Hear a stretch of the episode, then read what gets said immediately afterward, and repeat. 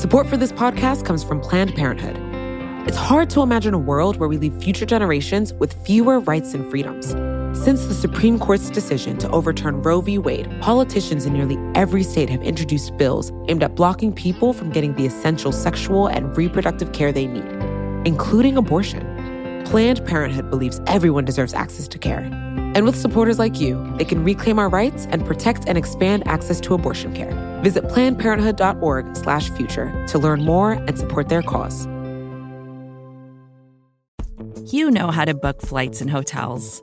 All you're missing is a tool to help you plan that unbelievable travel experience. That's why you need Viator. Book guided tours, excursions, and more in one place. There are over 300,000 travel experiences to choose from, so you can find something for everyone. And Viator offers free cancellation and 24 7 customer support for worry free travel. Download the Viator app now and use code Viator10 for 10% off your first booking in the app. Find travel experiences for you. Do more with Viator. Hello, and welcome to another episode of The Weeds. I'm Jonquilyn Hill. This week, we're taking some time to work on some upcoming episodes we're really excited about. So, we wanted to share a conversation our colleagues had on the gray area. It's about corporations and how they have so much access to our data. It's a real deep dive, not just into how tech companies are getting our information now, but how companies have had access to us for centuries. We hope you enjoy. I'll pass it over to Sean Illing.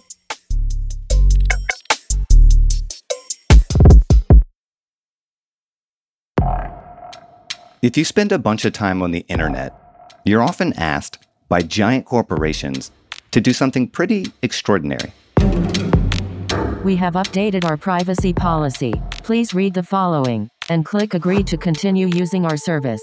We collect data that identifies you, such as your name, address.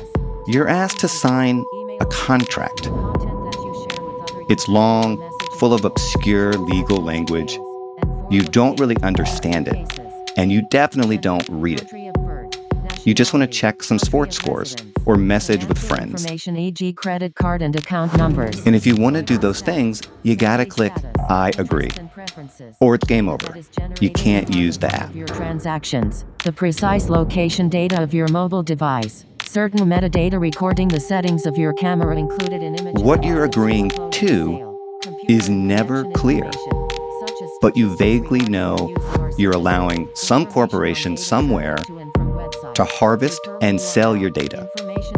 And you might even be okay with the idea how often they that that data will be when and where used they were shown, to profile you. Any action, such as clicking on an advertisement or make the user segment or category into which you as a user fall. For example, female, 20 to 49 years old, interested in sneakers, model or device type, operating system and ver- So you click accept. How did we get to this strange place? I'm Sean Illing, and this is The Gray Area.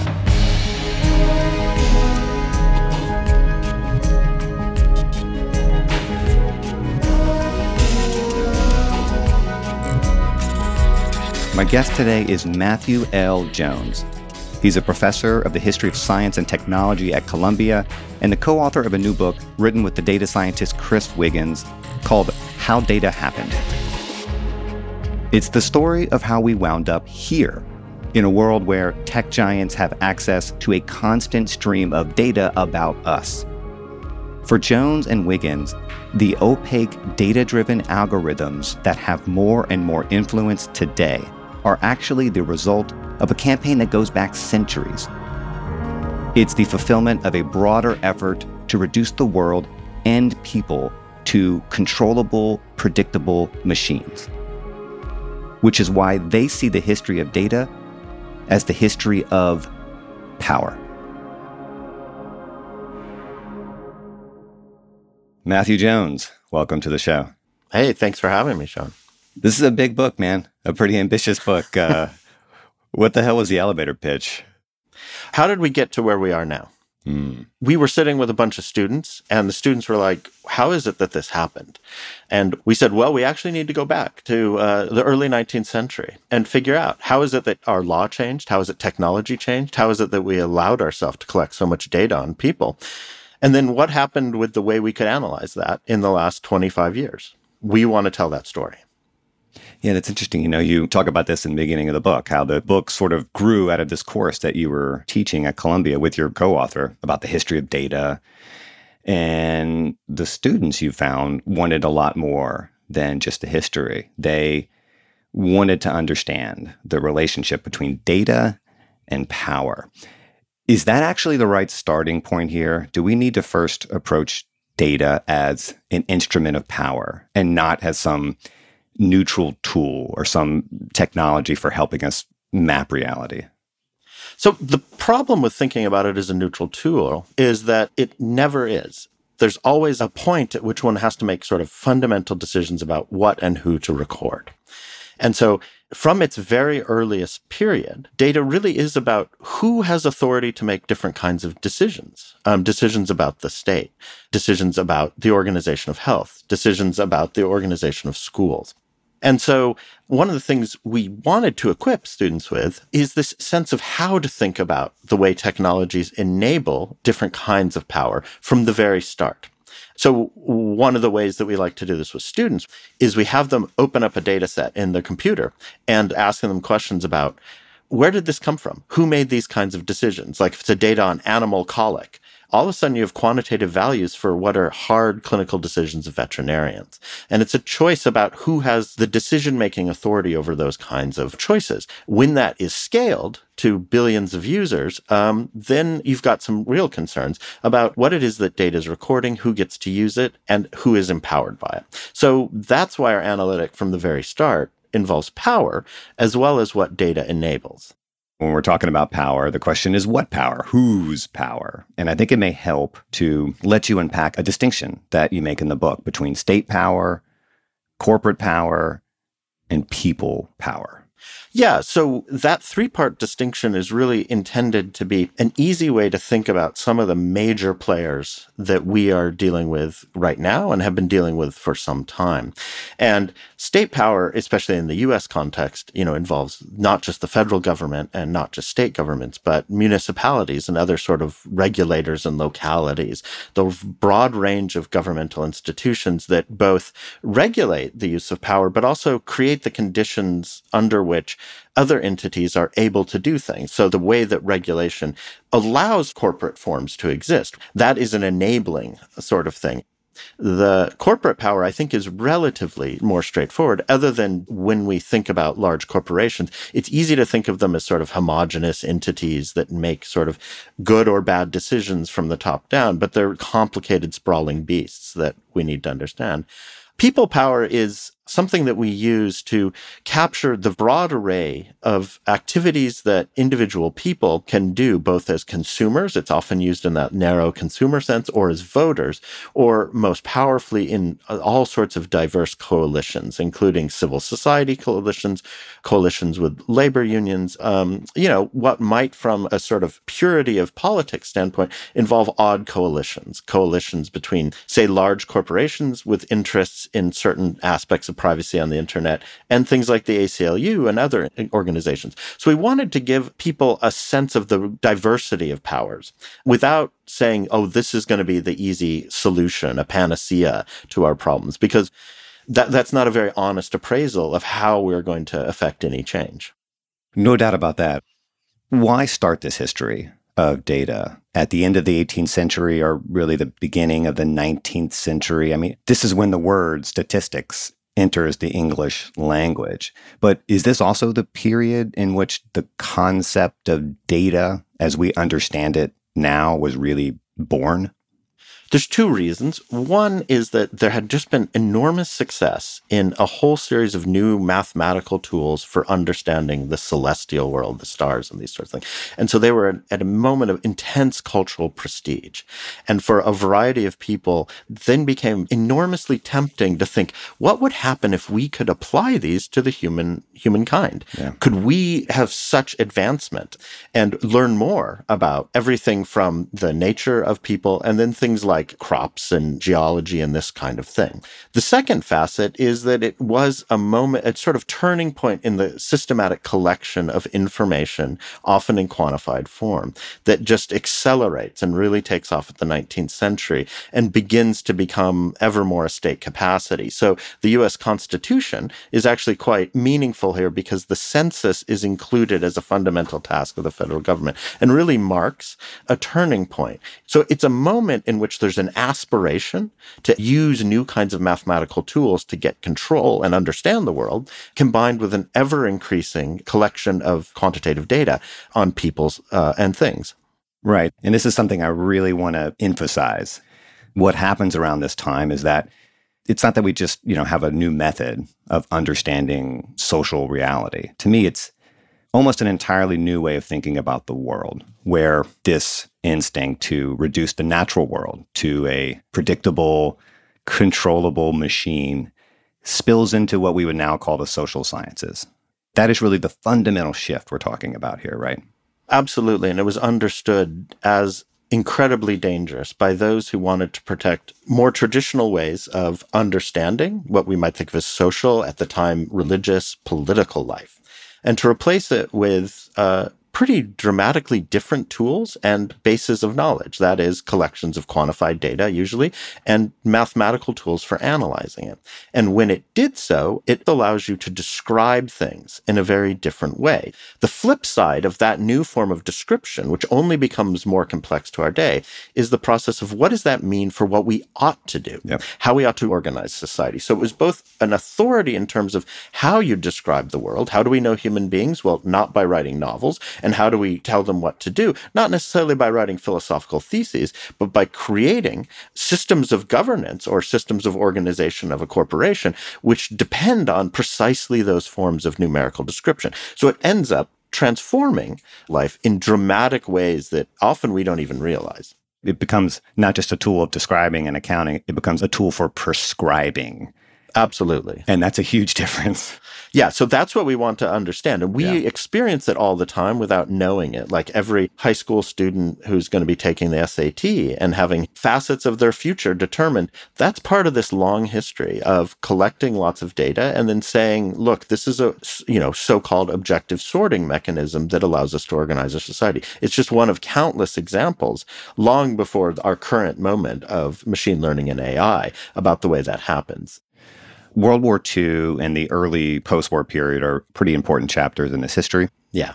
And I think that most people would be aware of the stories about Alan Turing and the legendary code breaking that helped win the war for the Allies. Shout out Benedict Cumberbatch for that. yes. But you and your co author look beyond that and really regard this as a moment, uh, a period in which data leaps into the corporate world in a new and profound way. Tell me about what happens here. So, in the wake of World War II, you have a proliferation of really increasingly large systems that can accumulate data on everything like, you know, every flight that people are taking and accumulate that and have it there for analysis. The same thing is happening in the government. And alongside that is a press to say, what can we do with all this data? How are we going to make it useful to, say, marketing departments or finance departments or other facets of the corporate enterprise? On the one hand, there's ever greater desire to collect data with then a push to come up with new kinds of tools to do so. And as I said, this happens in parallel in the corporate world and the government world. And in fact, agencies like the NSA are helping to pay for the development of things like hard disk drives, which are going to become central to this sort of enterprise. But it also ends up having sort of ramifications in what we consider to be the legitimacy of the recording and analysis of that data older rules around privacy are sort of unclear in all of this domain.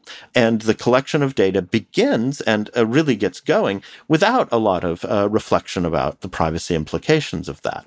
As the tools develop, it becomes more and more an issue of concern, particularly over the course of the 60s, as in the United States, people become, let's say, more skeptical of government claims around Vietnam, but not exclusively around Vietnam. So is this a case, and this will be a recurring theme, I'm sure, throughout, of technology sort of outpacing our laws and our society's ability to adapt and keep pace with all of these changes that are happening in the scientific and the technological realms? Yeah, so people will constantly and rightly say that, but it's always conjoined to something else. The technology and law are, are, there's a misfit, and that is absolutely true. Yeah. There's a lot of people who have very strong reasons for telling us the technology says how the law needs to be. And that's one of the th- key things that we need to question. Almost anyone who says that the technology requires the law to be changed to, say, allow a new form of, of wiretapping or to overcome sort of older style privacy protections is probably either trying to build up some sort of new capacities or sell you something. And so we need to recognize at once the law and technology are rarely in lockstep. And that many of the people proffering answers to that are doing so with very particular sets of reasons in mind. And we need to be skeptical of how easy that movement is. What kind of reasons do you have in mind there? Because you said it with a nefarious tone. well, so there is a little bit of nefarious. Yeah, let's hear it. I don't want to feed uh, conspiracy trolls, but around 2000, the U.S. government and agencies like the FBI and the NSA um, really felt constrained by the existing laws around wiretapping and what they could look into. Right. And so they started producing policy papers that said the same thing that you were hearing in the corporate world. The law is out of step with the technology. What we need to do is simply update the law. And so they provided time and again to senators and representatives examples of updating the law, which they said is simply allowing them to do the same kind of things they did with older technologies. And they weren't able to get this through in the late 90s, but right after 9 11 and the passing of the Patriot Act, they got a bunch of transformations that they claimed simply to be updating the law. But it was an update that, for example, allowed the way they could record, say, phone numbers on a single phone plugged into a wall, that they might be able to transform that authority into collecting the phone numbers everyone is dialing across the United States. And that, in fact, happened and has been subsequently contested. But it was an example of someone making a very clever move around the idea that law needs to be updated, which is true, and doing so in a way that is far from obvious. There was one more period of the 20th century that I did want to flag, and it's the period a little bit before World War II, when what we think of now as the public relations or the marketing industry was really born. And it turns out this is also an important event in the history of data. You know, I I think of the 20th century as the century in which power was forced for the most part to accept that if you were going to control people, you couldn't really do it by force.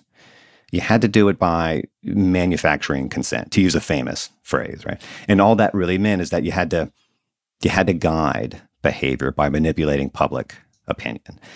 And the founder of public relations is this guy named Ed Bernays, who you talk about in the book quite a bit. Tell me a little bit about why him and, and why you say, and now I'm quoting you, his vision was a century ahead of its time. Yeah. So we began with him because he was such a clear expositor of the need both of corporations and of governments to use what he very openly called propaganda, which didn't quite have the pejorative taste that we have. This was a necessary component.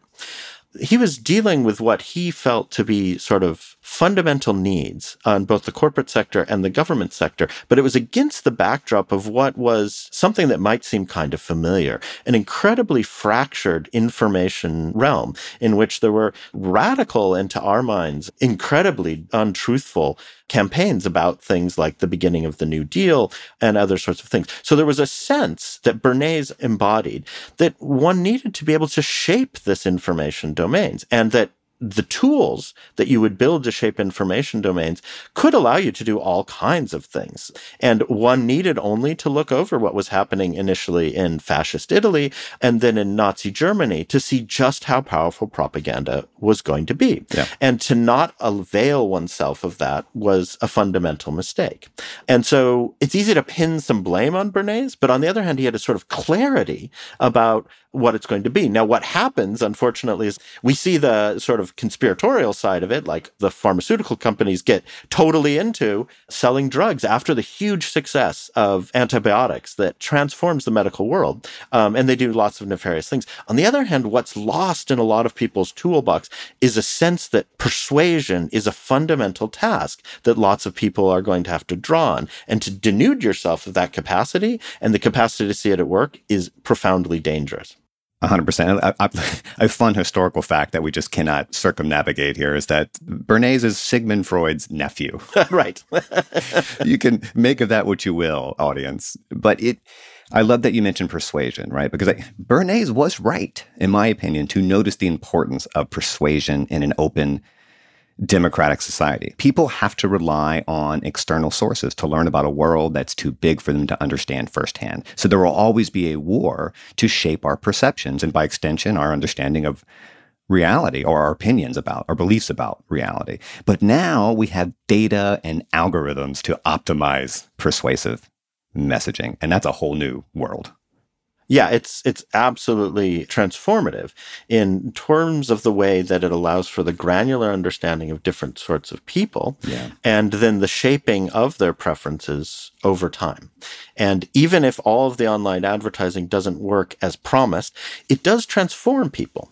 And it changes the cultural worlds in which they operate and certainly changes the informational worlds in which they operate. And the line from Bernays to the modern attention economy is pretty straight and clear. And there's a quote in your book from Herbert Simon, and you can say who that is, that explains a lot, or certainly tees this up. So I'm just going to read it to you, and then you can you can take it. Now I'm quoting. In an information rich world, the wealth of information means a scarcity of whatever it is that information consumes. What information consumes is rather obvious. It consumes the attention of its recipients. And what we have today that we didn't have in Bernays' time is obviously computers and the internet and an overabundance, a superabundance of information. Why is that such a game changer in terms of the power of data in our lives? Because there was a tremendous problem. Now, the idea that there's too much information to know is a kind of old, old trope. Yeah. And it's always led people to invent ways to summarize information or allow us to get access to the information we need. Like the index in a book might seem like a nothing, but it's a radical innovation of the past that allows you access. This problem became all the more marked with the explosion of information that became available over the course of the 20th century. And then especially with the explosion of the internet from the mid 90s on. And the problem that Simon, and Simon is a very interesting figure. He's at once one of the most important people in development of artificial intelligence, and he's a Nobel Prize winner in economics, interested precisely in the limits of humans to reason. Like often an economist will have a vision that people are perfectly rational and have access to all information. Neither of those things is true at all. Simon was profoundly interested in people who had limited access to information. Even if they had all the information, they could only attend to part of it, and they had limited time to think through them. So Simon saw very clearly that this was going to require new kinds of technical solution. And those technical solutions, for many people, it was thought that they were going to be simply about finding data. It's hard to imagine, but the moment right before Google came online, uh, for those of us uh, old enough to remember such things, there was a, a sense that search had completely failed, that there was no way that we were going to figure out the way through the universe of the internet. And then Google, through a tremendous technical innovation, came online. But what was missing from a story that tells you it's only about information, it's as if we're the kind of beings that operate only on pure good information. We are far more complicated uh, than that, obviously. And one facet of that is how that information, right or wrong, gets marshaled into more or less persuasive ways. So the attention economy, it often seemed like it was going to be about whether I'm going to attend to the right kind of information. And if only everyone got to the same sets of facts about the economy, then in a kind of technocratic way, we would all come to consensus. Yeah. Now, if anything, that's not what happened, right? What turned out that as uh, information not about the things that we say wanted to look up, but information about the people looking those things up and information about what people thought was authoritative ended up allowing us to create intense profiles on every single person, almost everyone with a cell phone today that information then becomes leveraged to provide answers to a question of the limits of attention. What do you provide people? When coupled with the accumulation of information on different sorts of people, systems were devised that would leverage the pictures we had of people and provide them more of the information, not necessarily that was most factual, not necessarily is the one that we think they need, but the one that in some sense would most engage them. And so the metric was not correctness, it was engagement.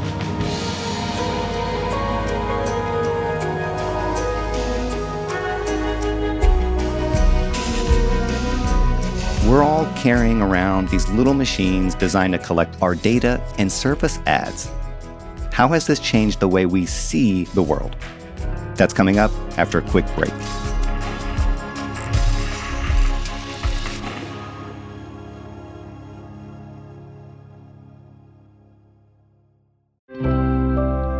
Support for this podcast comes from Planned Parenthood. Your body is your own. That's why Planned Parenthood is committed to ensuring that everyone has the information and resources they need to make their own decisions about their bodies, including abortion care.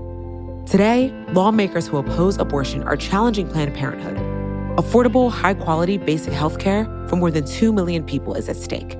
Planned Parenthood believes that health care is a basic human right. That's why they fight every day to push for common sense policies that protect our right to control our own bodies. They also work tirelessly to oppose the onslaught of new policies aimed at interfering with personal decisions best left to patients and their doctors. They won't give up and they won't back down. You can join Planned Parenthood in the fight to help make sure that the next generation can decide their own futures. The organization needs your support now more than ever. With supporters like you, they can reclaim our rights and protect and expand access to abortion care. Visit plannedparenthood.org/future to learn more and support their cause. Support for the weeds comes from Burrow. Okay, are you ready for the understatement of the century? Buying furniture can be frustrating. You end up visiting a bunch of stores searching aimlessly for the right pieces to match your home, then spend hours trying to get those pieces together, or together again if you got it wrong the first time. And that's even if you were able to get it through the door. Burrow is a furniture company that wants to make the whole thing easier.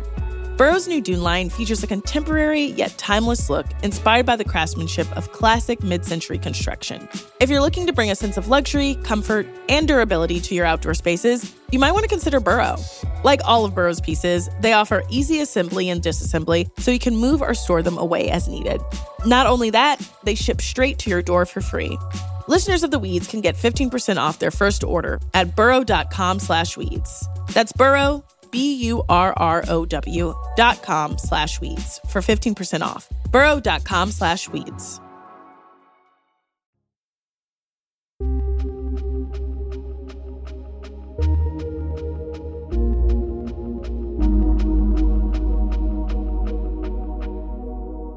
You know, what we're really kind of dancing around here is this notion of surveillance capitalism that is hard to define, but is important to understand nevertheless. And you put a question to the reader in the book that I think might help. So I'm going to put it to you here and, and let you answer it. Great. You ask, what does advertising and its recent machine learning optimized form mean for the way that we all construct reality from the world we perceive? What does it mean that our primary source of truth, delivered to us in the palms of our hands, is funded by and optimized for their surveillance ad model? What does that mean, Matt? So when we look at the causes of what allows us to have the information that each of us has at hand. It's easy to put the onus on individuals and say, look, people are looking in the wrong kinds of places. But it's mistaken the way in which a large set of corporations have been able to use technologies to better understand us, where we are understood as a long list of actions yeah. of purchasing things, of looking at videos, of reading tweets, of watching television shows and coming up with a picture of us. And then that being conjoined to how can that picture be used to to encourage people to buy more or to watch more of a certain kind of video or to engage in certain kinds of reading of news stories online. So it's a picture that sort of understands the conditions under which each person lives in a particular information environment and understands that certain structures, which are mediated by devices, these days primarily our phones, but also our smart TVs and computers, to live in, in a particular way of understanding the world, a way of understanding their social and economic condition, a way of understanding politics. So the term surveillance capitalism, which, you know, was really powerfully introduced by Shoshana Zuboff, is a really important analytical tool. The one caveat I would raise about it is that it it suggests that there's something absolutely dramatically different with the capitalism that came before. But there's a lot of aspects of this that pre-exist. Yeah. That the advertising economy was very much central, uh, interested in profiling people and controlling their information worlds. Right. And what I would say is it is new, um, and this this is Zuboff's point, is that merely by living so much of our lives on these virtual platforms, we're generating all this data for companies, much more than they ever thought they needed. And this data was just laying around like excess waste for a while until they realized it had enormous predictive value. And then they started selling it to other private actors, and then boom, that's the basis of online advertising. And it amounts to social engineering in practice. And most crucially, it was done without asking our permission, hence the phrase surveillance capitalism. Right. I just wanted to note that. Yeah, and I think the story of it never asking our permission is a really important one. Huge. It's a case where there are lots of people who will justify this never asking our permission. They'll say this is precisely what allowed the United States to become the most dynamic economy of the 80s, 90s, and 2000s. That we didn't have heavy handed regulation that prevented the use and sale a constant selling of information on US consumers, which began with credit agencies and it predates the internet considerably, but it sets the conditions and the legal world of not asking, of not notifying, thinking about how we constrain these things, we still are fighting against today. And right now, we're in a really interesting moment because there is a great interest in privacy legislation. We've been there uh, before, and it's not happened, not in a full throated way. You know, the fascinating, okay, that, that's the wrong word. Let me go with depressing.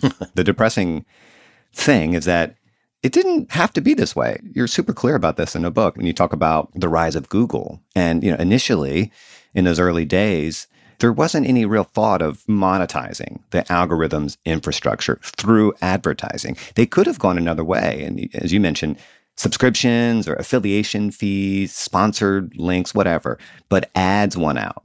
And let's just say that's not been great for the world.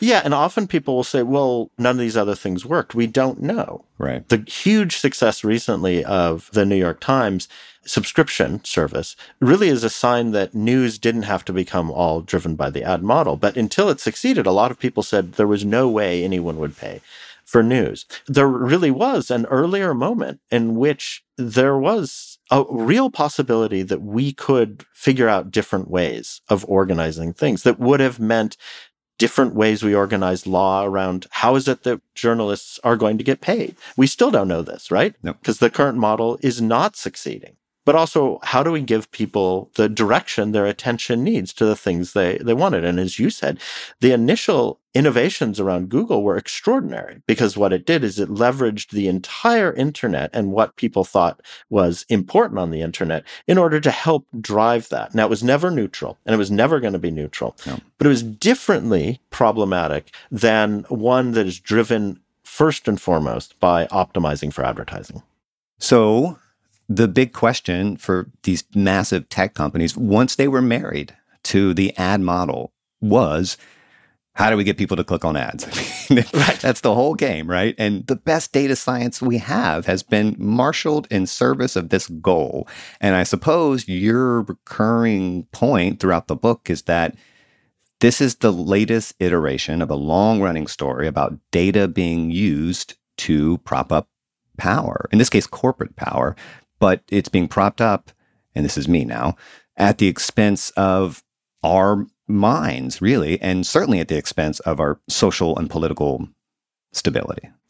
Yeah. And, and so, one thing about any kind of process of using data to analyze, there's always some sort of end goals that are built in to that? What is it that you care to do with it? Yeah. We might be able to find really dramatically different ways of curing cancer, or we have been able to now produce devices that can understand spoken speech to such an extent that it really enables millions of people to have interactions and to work with devices they might not, and that is absolutely true.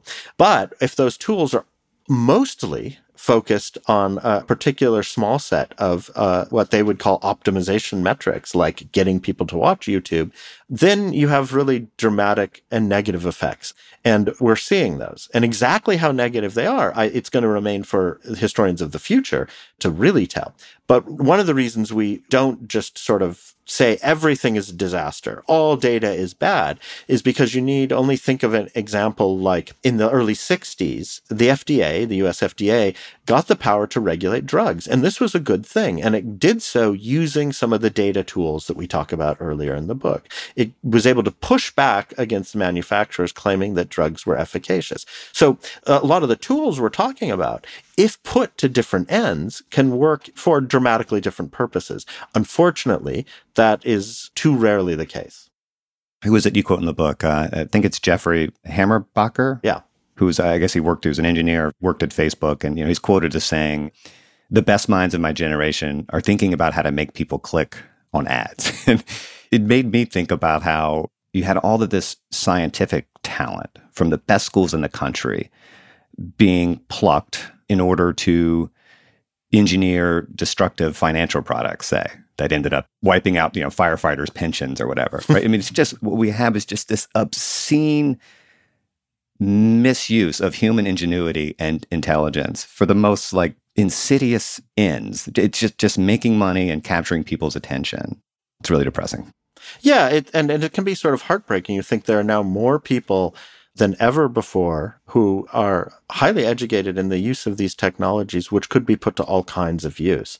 But just as, you know, most people going to law school, even if they're very publicly spirited, for pretty understandable reasons, end up not doing, say, public service law. Right. The same thing applies to all kinds of people who get into this remarkable world of data analysis and machine learning we have been picking on the corporations, rightly so, same thing in the government, but also in terms of what are the incentive systems in modern scientific circles that lead to certain kinds of focuses and staying away from other kinds of focuses. And that has macro effects, just like you're you're talking about. I mean, this whole story about the emergence of the attention economy is a powerful example of how technological changes are simply happening without any democratic input or accountability, and they're driven entirely by commercial motives.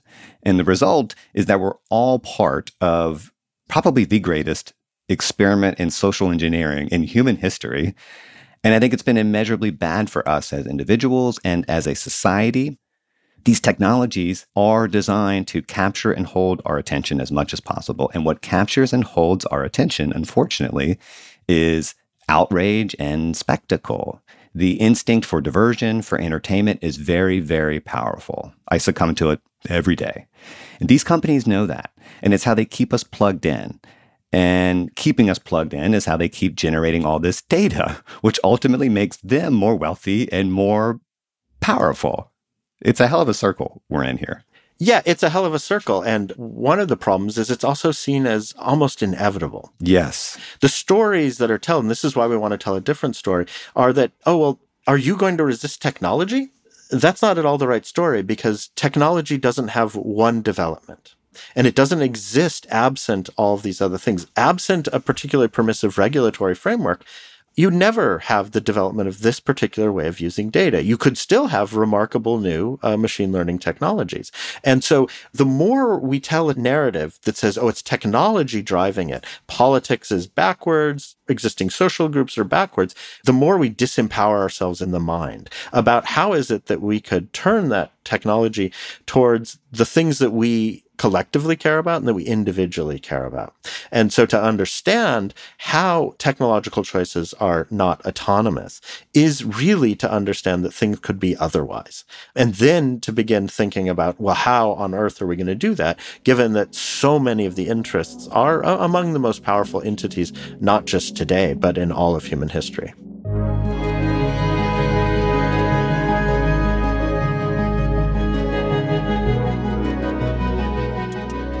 What's our best hope for putting limits on the power of these tech companies? I'll ask Matthew after one last short break.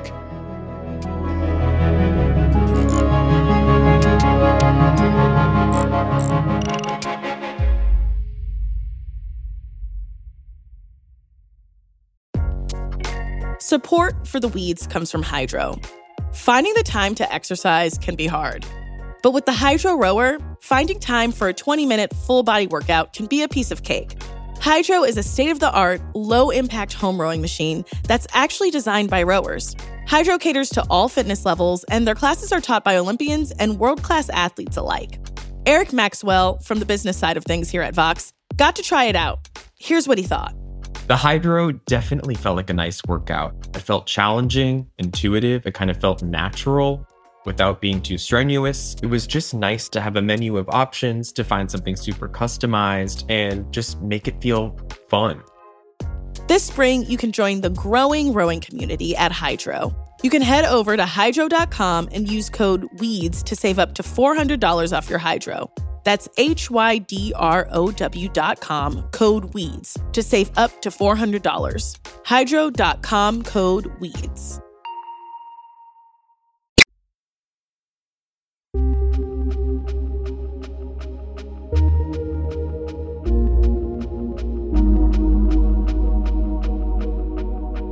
Talked a lot about this ongoing relationship between corporate power, state power, and people power. I mean, is state power, in your opinion, the best check on corporate power?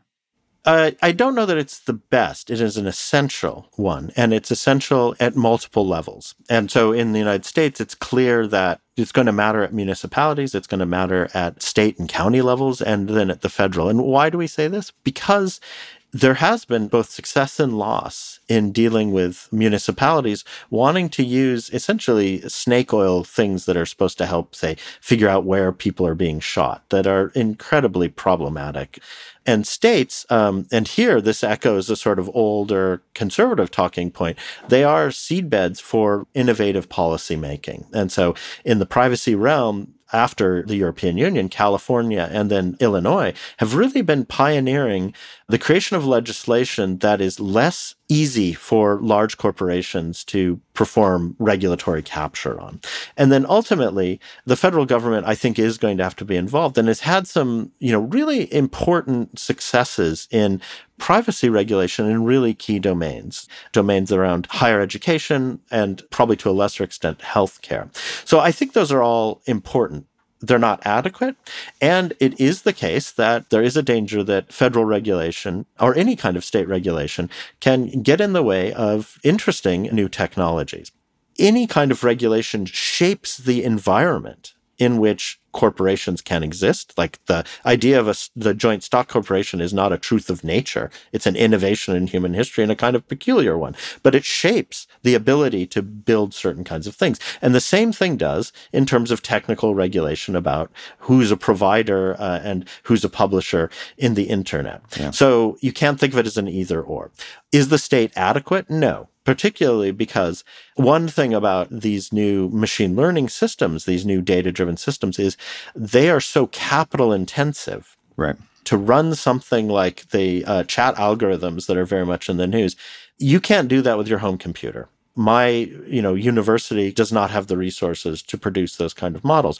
Only a small set of very large corporations have that capacity. So we're always going to be dealing with incredibly large corporate institutions. This is a point you make in the book. Because of the persuasive slash coercive power of data and algorithms corporations and the state will always have a big structural advantage over individual citizens.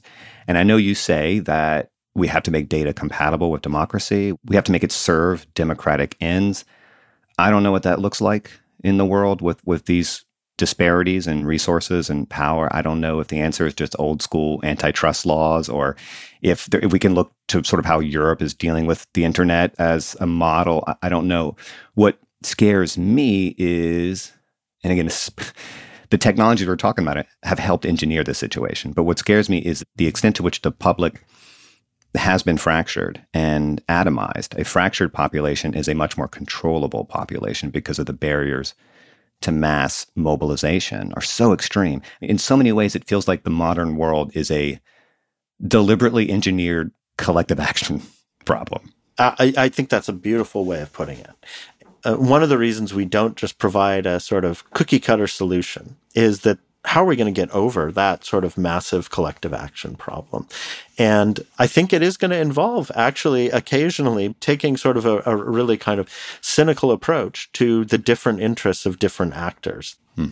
For example, Apple pushes itself very heavily in the privacy sphere. And it's easy to say, well, of course they're doing this for corporate interest. They are, but that also means that they can become an ally for various sorts of facets. Privacy is a very strange beast right now in that it involves parts pretty far to the right and pretty far to the left. That's a coalition that doesn't usually work and many people will be unhappy with.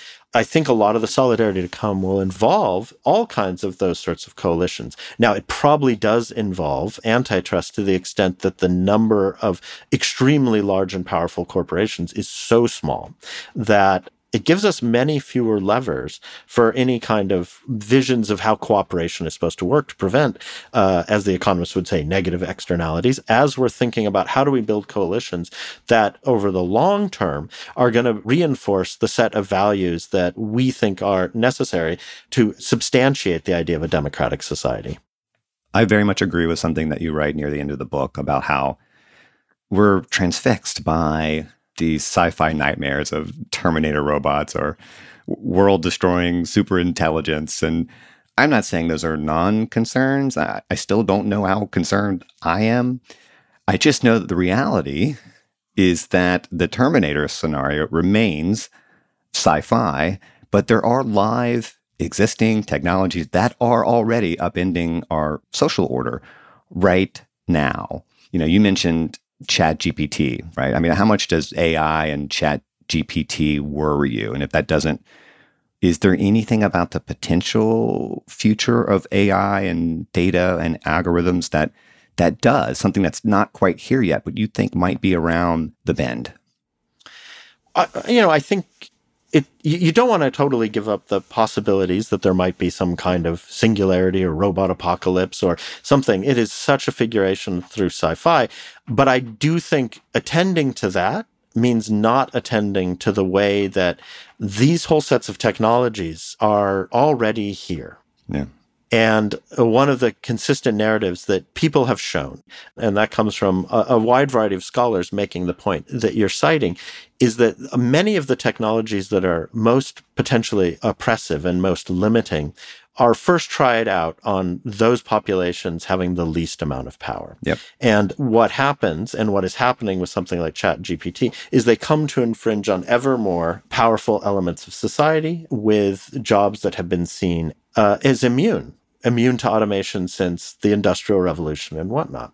And I think tools like Chat GPT are likely to affect changes uh, in my domain of the university. In journalism, we're going to see them, but they're likely less to be these kind of world transformative events where an evil AI takes over and more things that structurally look a lot like people losing jobs to factories and automation. Um, and more than that, shifting of competencies to other sorts of people. One of the things that uh, we haven't talked about is that almost all of the so-called AI, the machine learning of today, depends on vast amount of human judgment, but it more and more depends on low paid human judgment of people dispersed around the world. It looks a lot like corporate supply chains everywhere. And so it's those kind of more granular effects I think we need to attend to.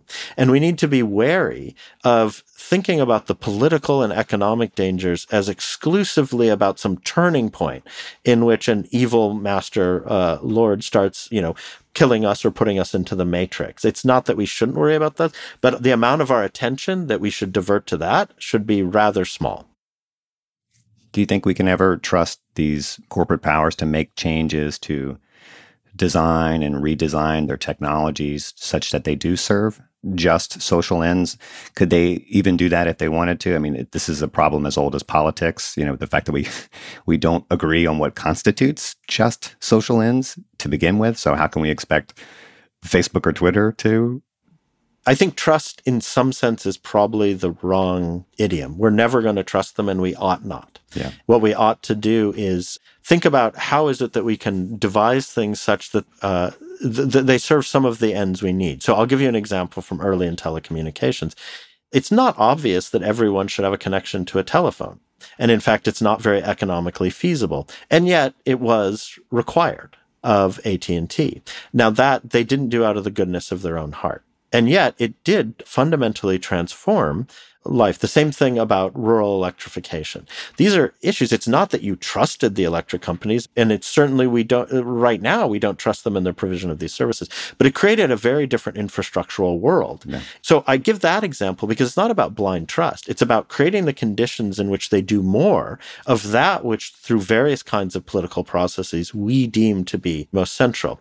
Of course, the problem all along, and as we've been discussing, is just that our political processes are so poisoned that coming to collective decisions and then implementing them is incredibly difficult at this moment. And this is why I really wanted to linger on the anti democratic nature of surveillance capitalism. I mean, democracy by design is not supposed to give us these final authoritative answers on what is good or right or just. It is simply an ongoing conversation between citizens about what ought to be done. And the fact that these things are happening beyond the reach of the public is the problem. And that has to change first. Yeah, that's right. And I and I think one thing to think about that is that the democratic process of course always happens in some information environment and there is no neutral information environment. Yeah. So one of the prods can be to think about how is it that the information environment might look different. And the answers to that I think are going to involve technical and legal and social transformations. And it's going to not be some grand uh, revolutionary moment. I think it's enormously important for us to reclaim our right to control our data and to do so not simply through processes where we as individual people need to like opt in constantly or click on sorts of things, but we need both legal transformations that empower citizens and we need technological opting in not to be the answer. One of the key moments in the internet is there's a decision that cookies, which are these ways of profiling us that get built into browsers quite early, the defaults, the technical defaults are to just enable them. And anytime you make a default in favor of an absence of privacy, you're making a societal decision about the absence of privacy. So I think we need to make both large scale legal transformations around privacy, but we also need to make all kinds of technical choices to enable privacy, including technical choices that make governments very unhappy.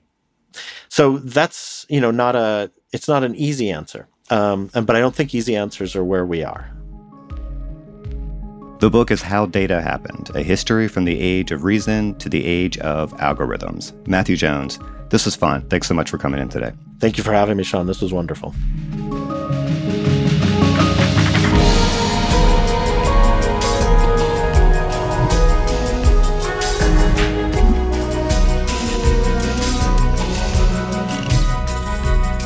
This episode was produced by Erikk Geannikis and engineered by Patrick Boyd.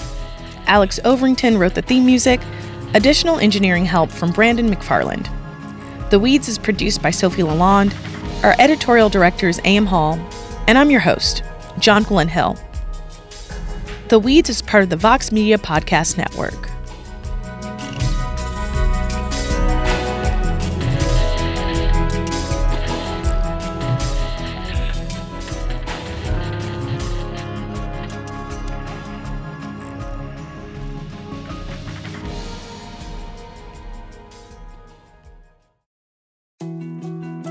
More to dos, less time, and an infinite number of tools to keep track of. Sometimes doing business has never felt harder, but you don't need a miracle to hit your goals. You can just use HubSpot because their all in one customer platform can make growing your business infinitely easier. Imagine this high quality leads, fast closing deals, wildly happy customers, and more benchmark breaking quarters. It's not a miracle, it's HubSpot. Visit HubSpot.com to get started today.